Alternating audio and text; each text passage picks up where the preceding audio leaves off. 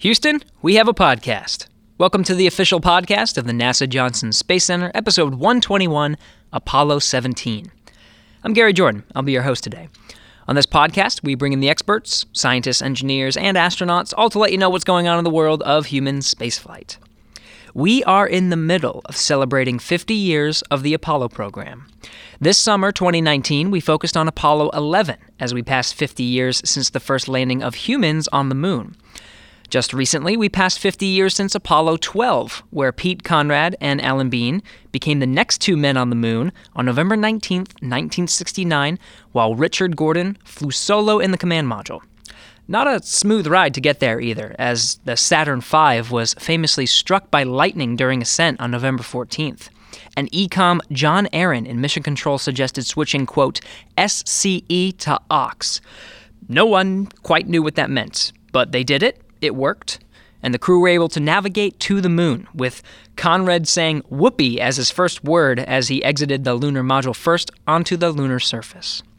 Conrad and Bean conducted two spacewalks, set up some science experiments, took color video, collected rocks and pieces of the Surveyor 3 probe that landed on the surface more than two years prior.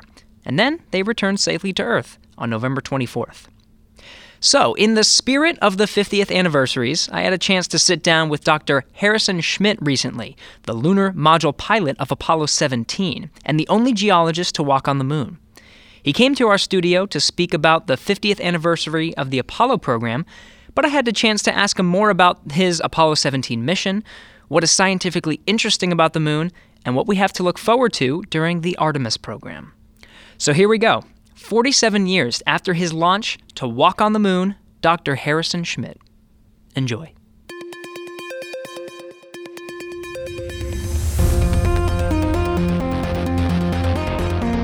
T minus five seconds and counting. Mark. Launch commit lights are correct. Here she goes. Houston, we have a podcast. Dr. Schmitt, I am very honored to be speaking with you today. Thank you for joining me. Uh, we're now 50 years past this historic Apollo program. Thinking back on this momentous time in American history, I wanted to start just before you came to NASA or even shortly after. Uh, what were some of the more interesting geological questions that you wanted to answer when looking at the moon? Well, the uh, the moon had uh, been, long been an area of scientific fascination uh, for geologists as well as astronomers. And uh, I think the main thing that we were uh, needed to know is how old was the surface of the moon? How old were the rocks that we could see from the, using telescopes?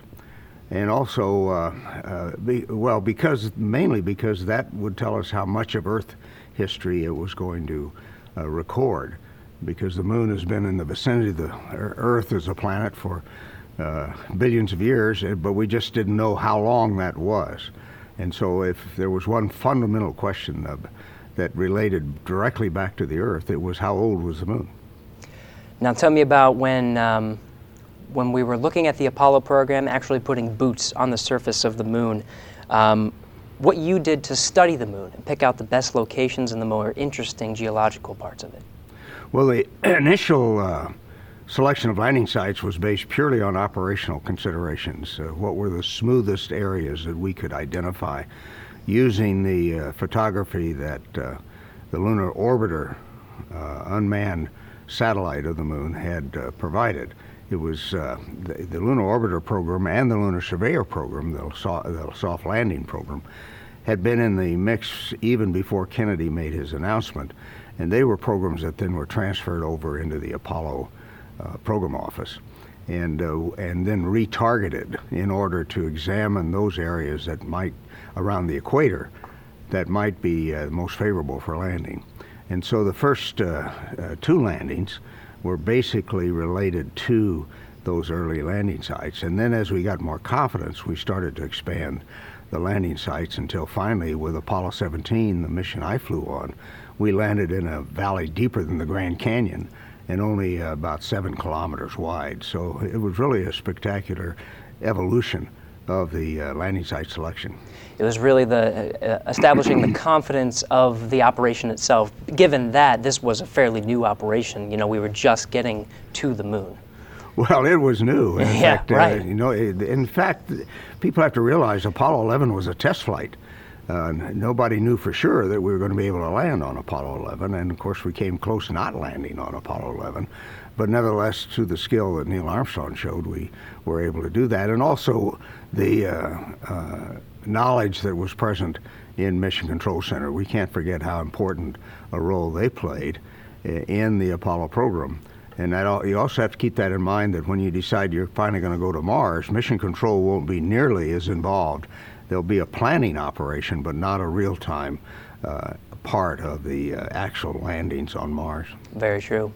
Now you said Apollo 11 was was selected mainly because of operational constraints, making sure that we can successfully land on the moon. That was one of the big parts of why we selected that site. Well, it was a little more complicated than that. Okay. Because Apollo 8, uh, Frank Borman, Bill Anders, and Jim Lovell's mission, uh, was targeted to the farthest east landing site that we had determined would be acceptable for Apollo. And uh, when they uh, were able to view that landing site using a 10 power monocular, uh, they felt very confident, Bill Anders in particular, that uh, it looked pretty good. And so when Apollo 10 came along, I suggested to Tom Stafford that maybe we ought to uh, ask management to shift their landing site, one, la- one Apollo landing site, westward, so they would have a chance to look at a second site as well as a third site because they were going to be in orbit longer. And uh, we, we uh, spent quite a bit of time with management trying to convince them that that was a good plan and eventually uh, prevailed. And so the, uh, the planned landing, uh, launch day for Apollo 10 was shifted uh, by one day in order to see two more sites. Well, as soon as you did that, that pretty well determined where Apollo 11 was going to land. They were going to land at the targeted site for Apollo 10.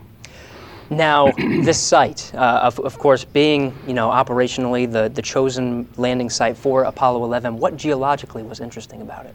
The main thing that was geologically interesting about Apollo 11 was gathering a, a, a broad suite of samples. And that's indeed what Neil did. Neil did a fantastic job. In about 20 minutes, he gave us one of the best collections of uh, lunar rocks that we've ever gotten in a short amount of time, including the soil of the moon. He, he told me later that he looked at that rock box that he was putting the rocks in and it looked awfully empty. So he just filled it up with soil. We even you know, it's a famous number, 100084 is the is the soil from the Apollo 11 site, and it's extremely important soil. Not only did we get the age, uh, we found out the moon was very old from the rocks that uh, Neil brought, uh, collected. But uh, that soil has given us uh, great insights into the resource base that the moon represents, not only for lunar settlements, but also potentially for use here on Earth, namely a fuel for fusion power, a light isotope of helium that is present in those soils. And then again, resources that can help us go to Mars. Now, as a geologist, I'm sure you had a drive to actually put yourself on the moon and look at all these fascinating sites from your own eyes. Tell me about your drive to um, to go through the training for other systems, command module training, lunar module training, to become an astronaut and, and actually fly to the moon as a geologist. Well, as you can gather from uh, Deke Slayton's book, uh, Deke, uh, he- did not think that uh, they needed scientist astronauts. And so the challenge in front of all of the scientist astronauts, the six that were selected, was to become as operational uh, pilots as they possibly could, not only jet pilots and helicopter pilots, but also to be as good as anyone at operating the spacecraft. And so that was a challenge in front of me that if I was ever going to have a chance to uh, be part of a crew that went to the moon, I would have to be as good as anybody else. Now, reflecting on specifically Apollo 11, can you tell me about where you were, where you remember being during that mission and what you were doing? Well, most of the time, Apollo 11, I was in mission control. Uh, I had spent a great deal amount of time both uh, with the training of the crew, uh, with the monitoring of the uh, uh, configuration and packing of the uh, descent stage, and also with the planning of what of the little bit of EVA activity that they were going to have. And so I, I spent uh, a great deal of time, as I did for all the missions, except my own, uh, in mission control. It, that's where the action was, and that's and those are the people you were going to be dependent upon uh, once you were in space. So uh, I, I have great respect and a lot of great friends in mission control. Looking back 50 years, can you tell me your thoughts when you saw Neil Armstrong take those first steps on the moon? Well, it was exciting for everybody, and primarily because of the patriotism. Uh, people have to remember that Apollo 11, the whole Apollo program, uh, started out initially as a part of the Cold War, the, the competition between communism and the Soviet Union and democracy in the United States. And, uh, and the people who signed up for Apollo uh, 400 and 450,000 Americans were in this primarily because of their patriotism and their belief that it was critical to the uh, competition that then existed in the Cold War. And so uh, it was mainly a patriotic feeling, I think, that we all had, particularly those of us in Mission Control, that uh, the success uh, really was what Kennedy had asked us to do, what Eisenhower had helped plan uh, and develop technologies to do. Uh, so that uh, we really did make a difference in the Cold War. I think we all felt that it made, made a big difference, and subsequently, emigres from the then Soviet Union made it very clear that, that that once we had landed on the moon, indeed once we had launched a Saturn V, that they felt that the, the moon race was over. We're now 50 years past that moment. Can you tell me what you're thinking now, 50 years later? Well, I feel the same way. I, I think not only was uh, was it extraordinarily important to the uh, winning of the Cold War, to the, to the collapse of the of the then Soviet Union. But now it, it offers lessons to us as we enter into a period of time where we may, and I think do have another Cold War, primarily in competition with China. And, uh, and the Apollo program is, is a, an example for uh, NASA or some other agency that may come into existence on how to uh, compete in space, in deep space, how to manage the risks of deep space, and how to create a management environment where things can happen very, very quickly and you can make milestones. Going back to post Apollo 11 landing, I'm sure after, after witnessing Neil Armstrong and Buzz Aldrin on the moon, you had some ideas from a geological standpoint of what was important and how to conduct science and look for the right samples. Can you tell me about some of your work moving forward from Apollo 11 to your mission, Apollo 17, where you were training us other astronauts and preparing yourself for those missions? Well, all of that preparation actually began before I even applied for the astronaut program. Uh, it goes back to uh, having been able to uh, work with uh, Eugene Shoemaker in the U.S. Uh, Geological Survey's activities that uh, related to Apollo. They were on NASA contracts to think exactly about those issues of not, not only how, how would you do science on the moon, but what science would be important. And uh, in fact, I even uh, planned a, a, lunar traverse, uh, hypothetical traverse, using the Ranger pictures from the Ranger program, the, the last image of the moon that Ranger provided before it crashed into the moon. I uh, I uh, did a traverse plan was published and was I think the first traverse plan that that was ever done. and after Apollo 11, and once we knew the uh, in broad strokes uh, what we were dealing with in terms of the age of the moon, the variety of, of lunar rocks that we might see, the what may have been the evolutionary sequence of the moon as a small planet. Uh, that uh, then started to get everybody thinking, uh, not only myself, but many others, about how to gather more information, more detailed information about the moon and how it, how it relates to the Earth. Again, the Earth was our primary focus of that early history of the Earth that is obscure to us down here on, uh, on Earth because of the dynamic processes that take place geologically here versus the very quiet activity of the moon, at least in the last three and a half billion years. Now, jumping forward to Apollo 17, in, which way, in what ways were you essentially practicing and studying for your mission? Well, Apollo 17 uh, training actually began when I worked with Dick Gordon and uh, on as a backup crew member for the Apollo 15 uh, mission to the moon. And uh, that uh, was the be- really the beginning of my intense training. There was 15 months of training then, 15 months of training for Apollo 17. And most of that training, of course, had to do with uh, flying the spacecraft and of uh, carrying out the actual operational plan for the Apollo 17 mission. Uh, in addition, because of the training program that I had uh, put together for the Apollo 13 crew, and that continued on for other missions. Uh, we spent about a week a month actually out in the field working on geological problems, but getting used to using the equipment that we would have on the surface.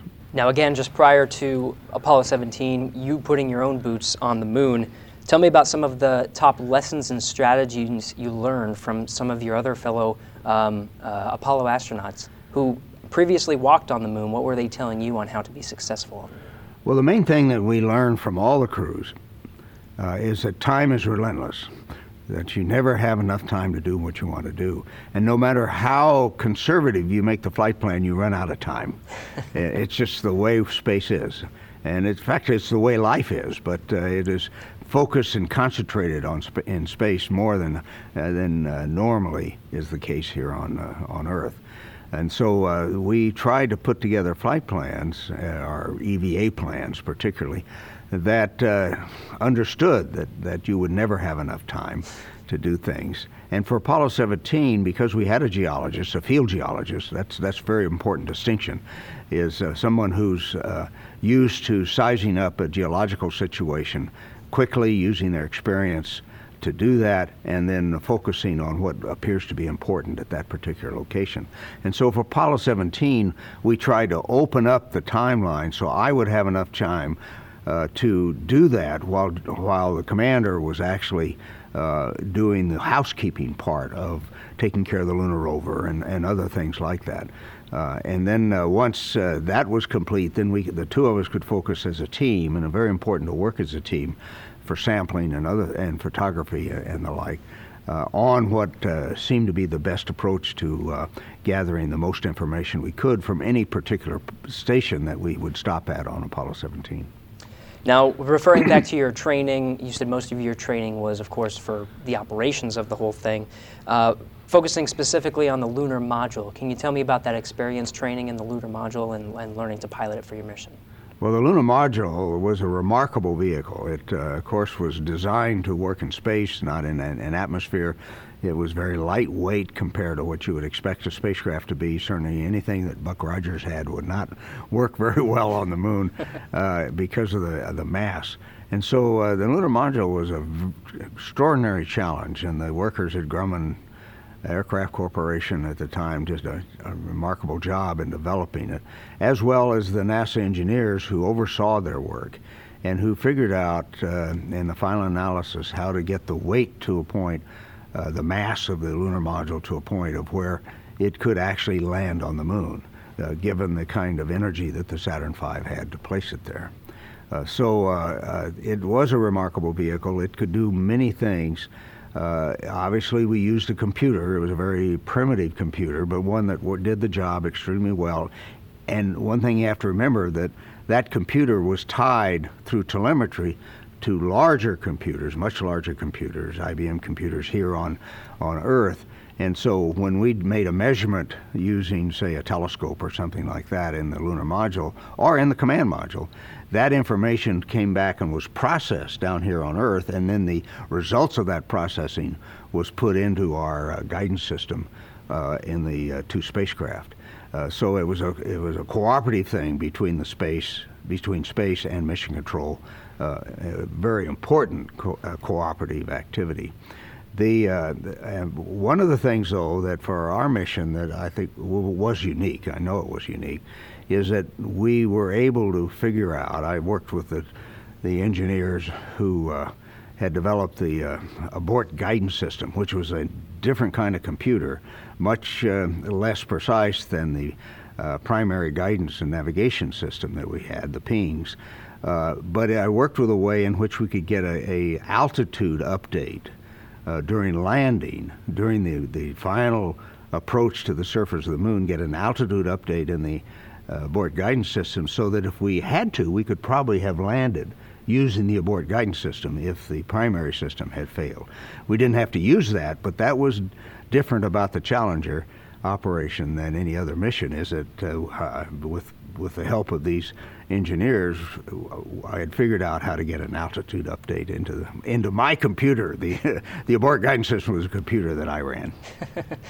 Well, t- tell me about some of the uh, some of the challenges being a geologist by training to, to learn these systems compared to uh, some of the test pilot astronauts. Well, it turns out that as, uh, test pilots and geologists are very much alike. They they have to be good observers.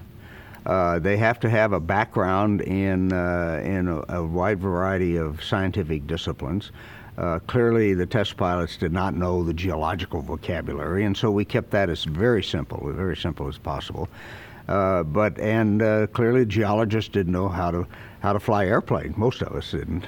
Uh, and so that was the, the, the main thing was to bring these two groups together using their their their complementary talents and actually end up with uh, pilots who were good field geologists and a field geologist who was a good pilot and that really is, uh, I think, a lesson for the future. Is that that's the best way to operate. In fact, I would have every geologist that goes to Mars also be a, a, a uh, jet pilot and a helicopter pilot. I think it's very, very important discipline, uh, uh, type of discipline to have the have learned, even though you learn it late in life. Now, jumping to you landing on the moon for Apollo 17, tell me about your thoughts suiting up and taking those first steps. Well, uh, you get so focused on following the timeline, making sure that you maximize the use of the taxpayers' time that you have on the moon, uh, that uh, you don't. Th- I didn't think very much about what was going on, other than to make sure that we were getting out and getting to work. Uh, and in retrospect, you you you file away these impressions of that. Uh, but uh, I didn't stand around and say ooh and ah very much on the lunar surface. Uh, but we landed in a valley deeper than the Grand Canyon, as I said before, and it uh, really a magnificent place. The mountains on either side went to 1,600 on one on the north to 2,200 meters above the valley floor. Uh, it uh, uh, was brilliantly illuminated by the sun. A, uh, but the, the unusual, two unusual things was that anytime you looked up into this blacker than black sky, you could see the Earth. And really a remarkable experience. Now, tell me about your, uh, your mission priorities as a geologist. Now, you're, you're, you said you were focused and, and trying to stick to the timeline, but you wanted to free up your time so that you could survey and, and use your eye to look at the more interesting parts. Tell me about your priorities. Well, we had, um, uh, with the help of many people, had put together uh, what turns out to be an excellent plan using the uh, limited photography we had of the landing site. And today, of course, we have lunar reconnaissance orbiter images of the landing site, which are, if we'd had them at the time, you stand back and say, would I have changed the flight plan? Well, actually, it turns out I don't think I would have, based even on the information we have today. But we have learned so much from the samples and the, and the photography uh, that we've just been able to enhance and grow from the information that we collected. Uh, but and the priorities that we had established uh, for the Apollo 17 mission was to take advantage of that three-dimensional situation we were in to sample boulders that had rolled off these uh, these high mountains, uh, to look at an, an, avalanche deposit that had come off of one of them, uh, and the whole area seemed to be covered by some dark material that we thought would be volcanic ash. Turns out it was, but we did not expect, and one of the great discoveries of Apollo 17 was to actually find a deposit, uh, un- relatively undisturbed deposit of this volcanic ash, the so called orange soil. It was actually orange and black. Most of it was black, but the top part of it was orange. And that discovery has turned out to be one of the primary uh, discoveries uh, related to the moon and the Earth, in that it tells us uh, more about the origin of the moon it tells us about the uh, presence of volatiles and, and indigenous water inside the moon. And uh, it tells us about the, the processes by which these, uh, what we call pyroclastic, volatile driven eruptions occur on the moon. They, uh, anybody who watched the news about Hawaii knows what a pyroclastic eruption looks like. It, a very violent kind of thing. Well, on the moon, those happen in one sixth gravity, and so they're even more uh, spectacular, or were more spectacular, uh, three and a half billion years ago. Yeah. Um, you know, looking back at that time, uh, looking at all of these different samples, do, is there a particular moment you remember retrieving a sample or, or something you, maybe something unexpected that you remember during one of your EVAs? Well, almost every sample was unexpected because we couldn't see that resolution. And so you pick a place where you think you're going to find something interesting, and indeed, every place we picked did have things that were interesting. And I mentioned the orange soil, the volcanic ash that uh, we discovered. That that probably was the highlight of at least that particular EVA, the second EVA. Uh, uh, but every mission, and I continue to work on these samples and, and the work, and not so much on the samples, but what other people have done to analyze the samples and try to synthesize that information uh, into a more uh, into a coherent picture of what actually happened uh, on the moon and how it relates to the origin of the moon and indeed to the uh, history of the Earth. So tell me about the some of the other experiments that were happening during Apollo 17. There was a there was a light flash experiment looking at cosmic rays, a gravimeter, some of these other experiments. We had a, a, way, a wide variety of geophysical experiments that we put out on the moon. Uh, we we deployed an active seismic experiment, which were actually charges of uh, uh, the largest one was about six pounds of TNT equivalent. We deployed these and they were activated, of course, after we left, uh, not before. I had I, I, deployed almost all of them, and I had to pull three ring three uh, pins to activate timers that would allow them to be exploded 90 hours after they were activated and so there was plenty of margin there. uh, but still, you, you have a t- six pounds of TNT in your hand and you're pulling pins on it. That's an interesting psychological thing to be doing. the uh, we also have a, had a uh, traverse gravimeter uh, experiment, so we measured the lunar gravity at every site where we stopped, and then some. Uh, that mater- that information has been refined recently uh, using the laser altimetry from the uh, Lunar Reconnaissance Orbiter spacecraft, uh, so that it is even better now than it was when we gathered it. Uh, same same data, but it's been refined using that new information. We also uh, had a, uh, a, lunar surface gravimeter, just a static gravimeter, that was designed to measure what's called the free oscillations of the moon. The Earth and the moon both have free oscillations if they're activated by an earthquake or moonquake. Uh, but also they would be activated by gravity waves coming by. So it was the first real attempt to measure gravity waves, to, to see if gravity waves really existed. We now know that they do. That's been a very important uh, experiment that that's been conducted here on Earth. But at the time, the idea was to use the Earth and the Moon as a big oscillator in space. And so if a gravity wave went by, it would activate both of them at the same time. Mm-hmm. that, uh, uh, unfortunately, that experiment did not work. Uh, but uh, nevertheless, the idea was there, an extremely important idea to try to uh, verify Einstein's uh, hypotheses about gravity. Right. Now, now, a lot of these experiments, you're saying, um, understanding more about the moon helps us to understand Earth, which is extremely important. There's there's some physics aspects to to what you're studying. Can any of this be applied to future exploration, knowing what it would be like to if we were to live on the moon for extended period of times? Any of this data relevant to maybe those missions in the future?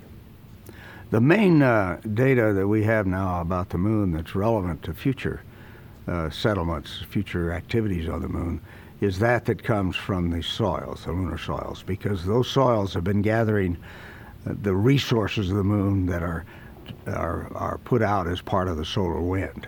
There's uh, uh, hydrogen, there's nitrogen, carbon, uh, principally. And with hydrogen, you can always make water and, and extract oxygen then from the rocks themselves. So for the, for the future, our, our primary knowledge that we have gathered has been from the soils of the moon. And, uh, and, and as I indicated earlier, there is a, uh, a light isotope of helium called helium 3 that is the only resource that we know about on the moon that potentially can be of great value here on Earth. It is an ideal fuel for fusion power, produces no radioactive residuals of any kind, but produces electrical power at uh, very high efficiency when fused with itself or with the uh, heavy isotope of hydrogen called deuterium. Uh, so uh, we have uh, two great dis- discoveries based on really what Neil Armstrong sampled, uh, hmm. 100084, that, that soil that he filled up the rock box with. in that we know that we have resources that can support us when we decide to live on the moon and when we decide to go to Mars, and a, re- a single resource that may be of extraordinary value here on Earth, uh, particularly as we try to wean ourselves from fossil fuels. Jumping back to your Apollo 17 mission, you spent three days on the surface. Can you tell me about actually living beyond the work itself? Did you establish a routine, or what was it like to actually live there for a few days? There's almost never any routine when you're on the moon. Something always happens that uh, disrupts the plan. Uh, for one thing, uh, right as soon as we, almost as soon as we landed, when we were uh, having our first meal, well, the compartment uh, where the meals were stored uh, so, opened up. The pressure from the the atmosphere, the pressure in the bags had, had put enough uh, pressure on the door of that compartment that when we opened it up, all the meals came out into the cabin. so we had to figure out a way to stuff all that back into the cabin. Uh, also, you, have, you, you, never can really experience 16G continuously without being there. And in fact, that's the essential ingredient of the excitement of being on the moon is being there. Uh, you can't transfer that to you or to anybody else. You have to go there yourself. So I hope you have that opportunity someday. The uh, but uh, uh, we we of course knew how to sling our hammocks for sleep. Uh, in the moon, but until you actually do that and get in them, you don't realize how comfortable one sixth gravity can be. I slept extremely well on the moon. I'd wake up about every two hours and listen to make sure that the fans and the pumps were all still running. You don't want complete silence on the moon, believe me.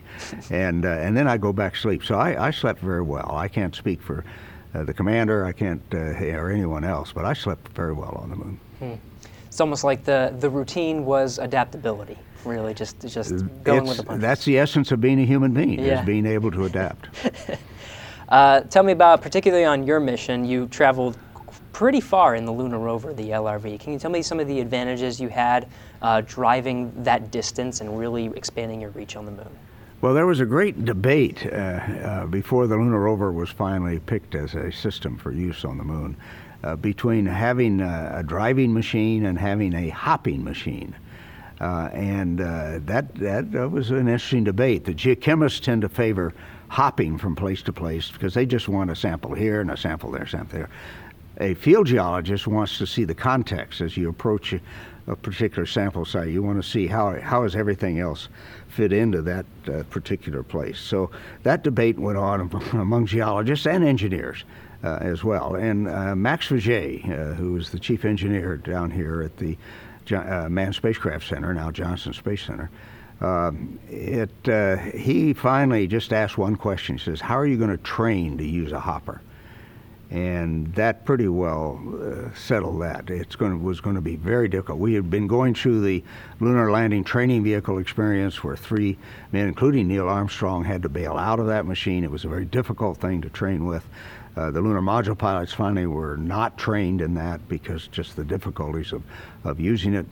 Uh, and uh, and so uh, Max had a great deal of influence on whether we had a lunar rover or a lunar hopper. Now the lunar rover itself uh, worked very well. We could uh, go at about uh, 10 or 12 kilometers an hour over most of the terrain that we drove on. It could. We drove up a 20 uh, degree slope to get to Station Six, the big boulder there. Uh, so it it performed extremely well. never, we never had any problem. There were little glitches on on the other two missions, but we had never had any noticeable problem.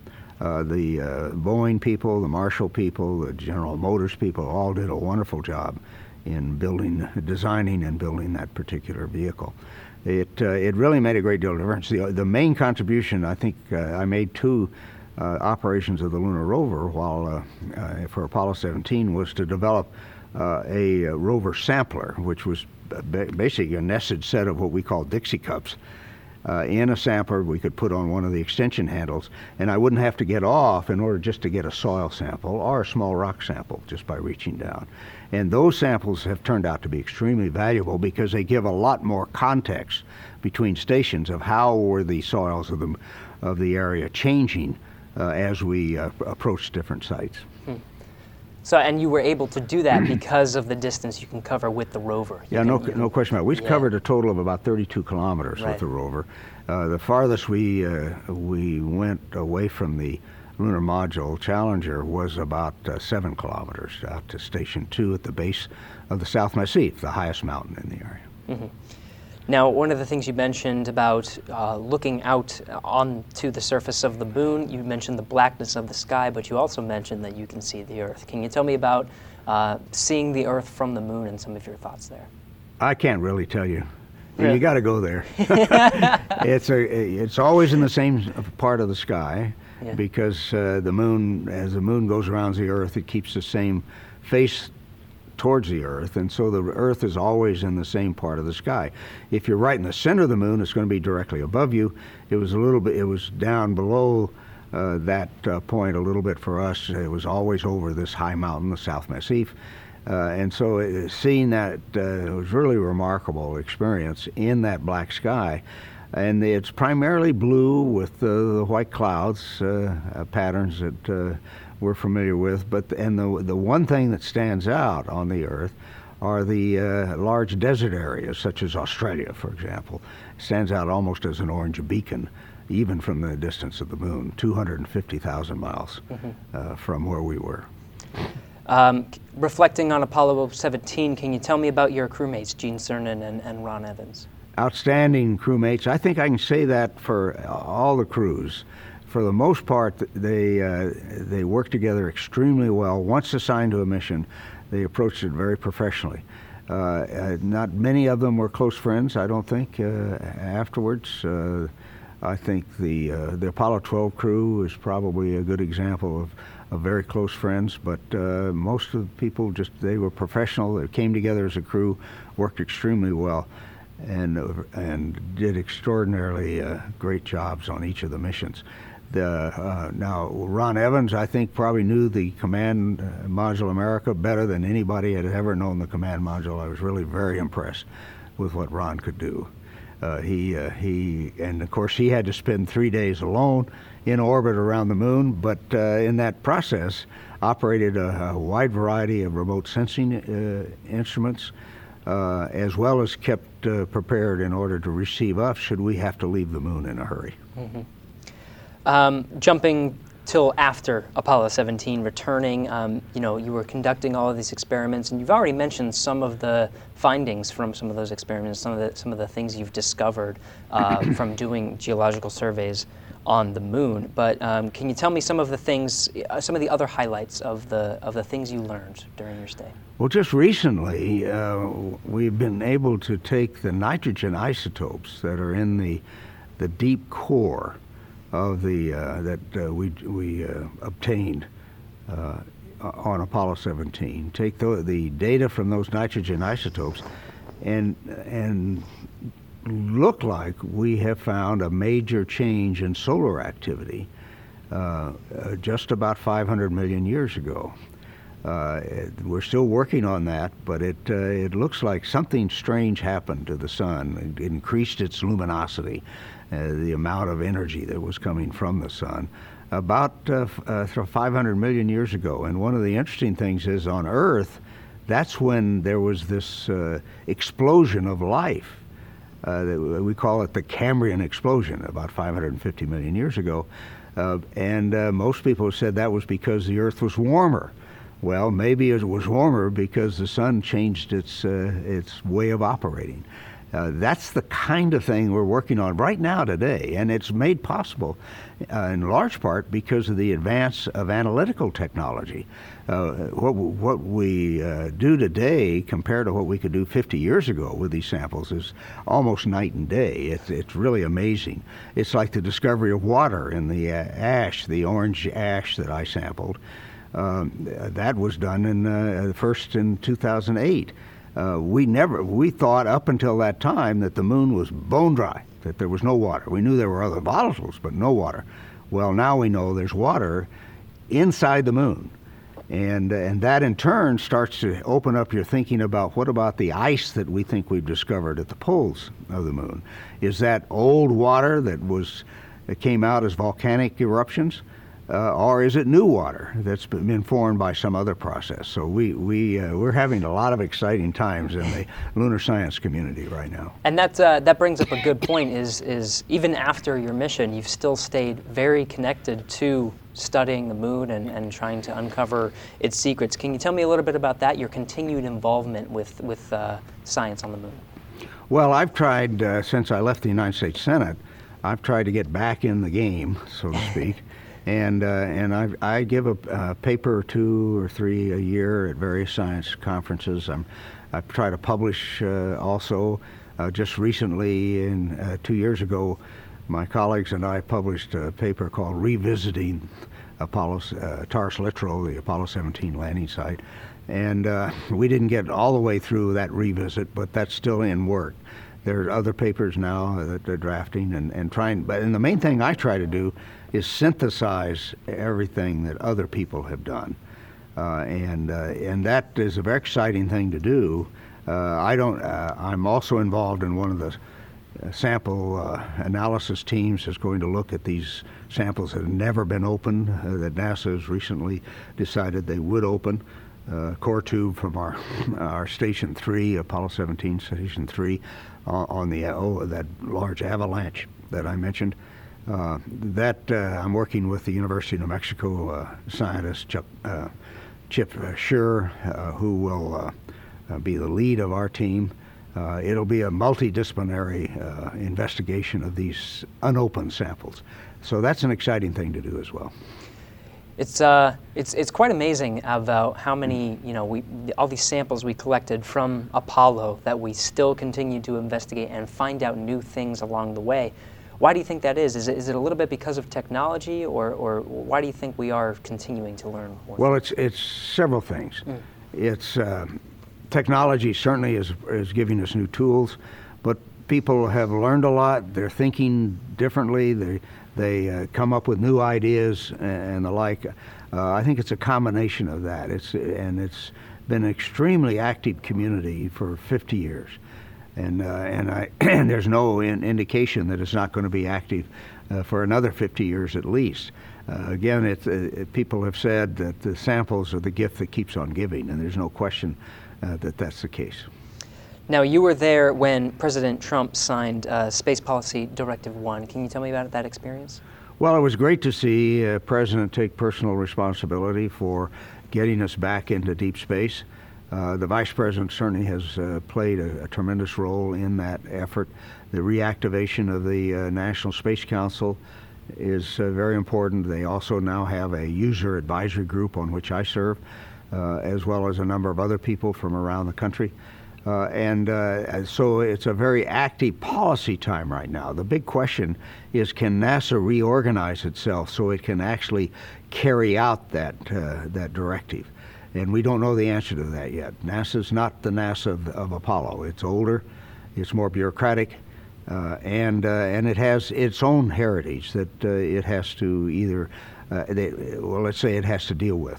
Uh, and so we're, we're still waiting to see whether now uh, NASA can can implement a very aggressive program. This recently put forward by the vice president on behalf of the president that we get boots on the moon again uh, by 2024. And that's extremely important we do that. As I indicated earlier, we're in another Cold War that I think the administration does recognize that. And it's important that we uh, be uh, the, not only the, a competitor in that uh, effort, but also that we uh, succeed and are successful in that effort. Mm-hmm. And it is a bold claim, boots on the moon by, by 2024. Part of that plan is uh, to move forward to a sustainable presence. Uh, right now, I think the, the, the goal is 2028 to have a sustainable presence on the moon. Can you tell me about what a sustainable presence on the moon would mean from a geological perspective? What are the benefits of doing that? Well, if you establish yourself in a sustained uh, base or settlement, I like to think of a settlement, uh, not only to harvest the energy resources of the moon, the helium 3, but to, uh, as byproducts, have the resources necessary to go on to Mars, then uh, geologically you're going to learn about another planet eventually, namely Mars. But also, it provides a base of operations for the exploration of the moon. You don't have to always launch from Earth to explore a new part uh, of the moon. You can launch from that base to go to anywhere on the moon, really, uh, and uh, conduct those geological uh, studies. The main thing that uh, we're that studying the moon gives us about the Earth, we are one of the things we already have, and that is we know now that the early history of the Earth was extremely violent. There were major huge impacts happening not only on the moon but on the Earth. And, and at the same time, though, uh, life was getting a start. Uh, the complex molecules were getting organized and ultimately became replicating molecules that led us to life. And, and uh, the more we can understand the moon in that period of time, the better we're going to understand the origins of life here on Earth. Well, looking forward to going back uh, to the moon, or sorry, to, forward to the moon, what are some of the more interesting places? Do you have some, some, some locations in mind of what would be probably more interesting to explore or to, like you said, settle? Well, the largest basin on the moon, the largest impact produced basin on the moon, is almost certainly about 3,200 kilometers in diameter. It's called the Procellarum Basin. That's continental in scale here on Earth. That would cover the entire United States. Um, the one basin that everybody agrees occurred is 2,500 kilometers in, in diameter, also continental in scale. Uh, and it may be in these very large basins we have the origin of the continents. We, we don't know that yet, but uh, that's, that's a possibility uh, that uh, a variety of things happened in order to seed the continents after these large basins formed. Uh, the uh, main uh, issue, I think, though, is is to start to sample the materials of these basins. And the one large basin that I mentioned, 3,200 kilometers in diameter, Procellarum, is so old that it's going to be very difficult to know that that's what you're sampling. In fact, I think we've already gotten samples from Procellarum, but that's a different story. That the geologic context of Procellarum is going to be very difficult. Whereas South Pole Aitken, the other basin, 2,500 kilometers in diameter, is still well defined. And if we do our planning right, I think we can not only learn about the materials produced by such large impacts, but we may be actually be able to get samples of the lunar mantle from the center of that crater. The, that crater floor is 12 kilometers below the mean lunar radius, so it's it's a very deep basin as well as a very uh, large basin. And, uh, and that uh, probably right now is the site, uh, South Pole Aitken is where I and most other people I think would like to go. And that's where the Chinese have landed, by the way. They're not, uh, not uh, very far behind us in that respect. It's an interesting place for sure. Um, so, so a sustainable presence. Can you tell me about what that opens up to the scientific community? I think you've already mentioned sample returns, more sample returns, possibly better technology. What does this open up? Well, having a base on the moon uh, again gives you uh, access to the entire moon uh, scientifically. It also, though, allows you to to look at things in situ, that is, in place. The one, for example, we cannot produce a simulant of lunar soil here on Earth that is a true simulant.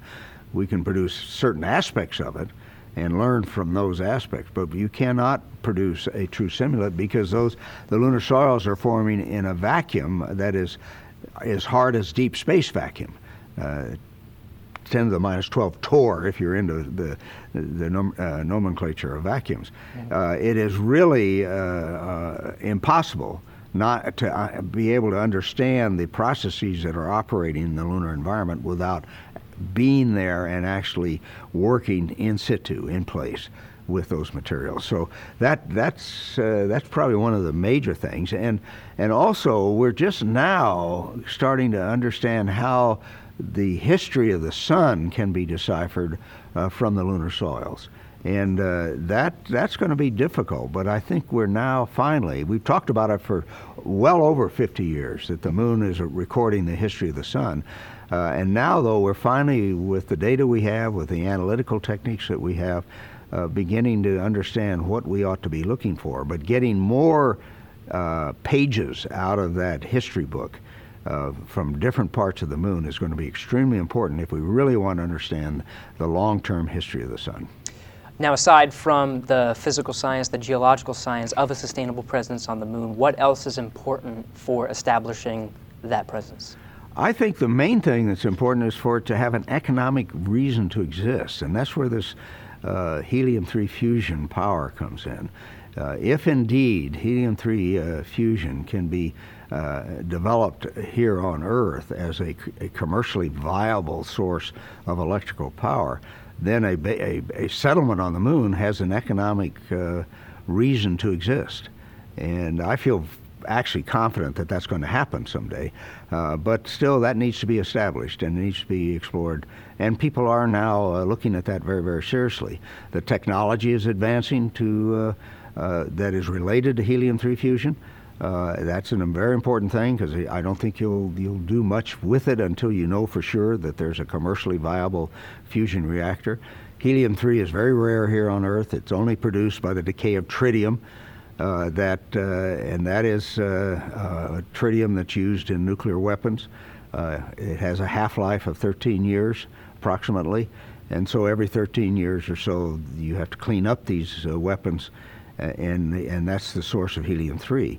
Helium-3 is also very important in use in neutron detectors. The Homeland Security Department uses it, and, and in fact, it's tied up most of the supply in order to ha- be able to have detectors at our borders that can uh, uh, look for uh, nuclear materials, clandestine nuclear materials coming into the country. so there are a lot of challenges in developing helium-3 fusion, but I think those can all be met. Uh, in the long term, and uh, that will probably be the sustaining economic reason to have a settlement and maybe ultimately an independent settlement. You, uh, Jefferson always used to say a little revolution is important every once in a while, and uh, taxation uh, of a lunar settlement without representation uh, might just trigger that small revolution, and we would have a, a, a little settlement, uh, another birth of freedom, if you will, on the moon. now, um, you've, you've been a NASA astronaut, you've been close to the scientific community, especially studying the moon, uh, for years now. Can you tell me about, from your perspective, the benefits of human space exploration? Why is it important? It's important uh, geopolitically for the United States to be very active in deep space. It's important uh, from a humanistic point of view to continue to challenge, uh, for the human species to continue challenge itself against uh, the frontiers as it always has. Uh, I think it's in our DNA to move into uh, new areas, find new resources, new ways of sustaining our civilization. Uh, I, those are probably the two most important things. One, geopolitical, and two, uh, the uh, uh, continuation of the exercise of the human spirit against new frontiers. Now, I wanted to end on a little bit more of a fun note. Do you have any tips and tricks as a lunar explorer yourself for the future lunar astronauts? Well, the main thing that you need to uh, realize is working in 1 6 gravity is a lot of fun. It, uh, I only weighed one sixth of my total weight, uh, including the spacesuit and the backpack and everything. I weighed 62 pounds. And so uh, the suit is encumbering. We need much better suits, and I hope that NASA begins to invest in those suits uh, very vigorously. Uh, but nevertheless, uh, the A7LB that we had for Apollo 17 worked extremely well. And remember that in 1 6 gravity, the whole surface is like a giant trampoline uh, it's like walking on such a trampoline. Dr. Schmitt, I very much appreciate your time today. It was an honor to talk with you. Thank you very much. It's my pleasure. Thank you.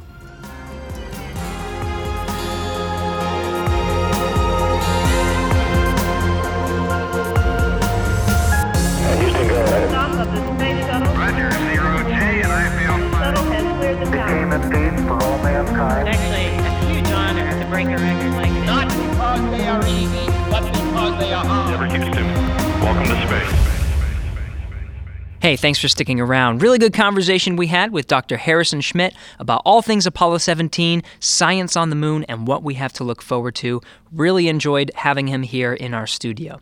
If you're excited about the 50th anniversary of the Apollo program, we have a great website where you can check out all of our materials, nasa.gov slash Apollo 50th. We have a dedicated series of Apollo 50th anniversary episodes on our Houston. We have a podcast page. Just navigate to there to see all of our collection of episodes. We have many other podcasts at NASA as well, so just go to nasa.gov slash podcast to check them all out. If you'd like to talk to us, we are on the NASA Johnson Space Center pages of Facebook, Twitter, and Instagram. Just use the hashtag AskNASA on your favorite platform to submit an idea for the show. Just make sure to mention it's for Houston We Have a Podcast. This episode was recorded on April 15th, 2019. Thanks to Alex Perryman, Nora Moran, Pat Ryan, Belinda Pulido, and Stephanie Castillo. Thanks to Dr. Harrison Schmitt for taking the time out of his busy schedule to speak with us.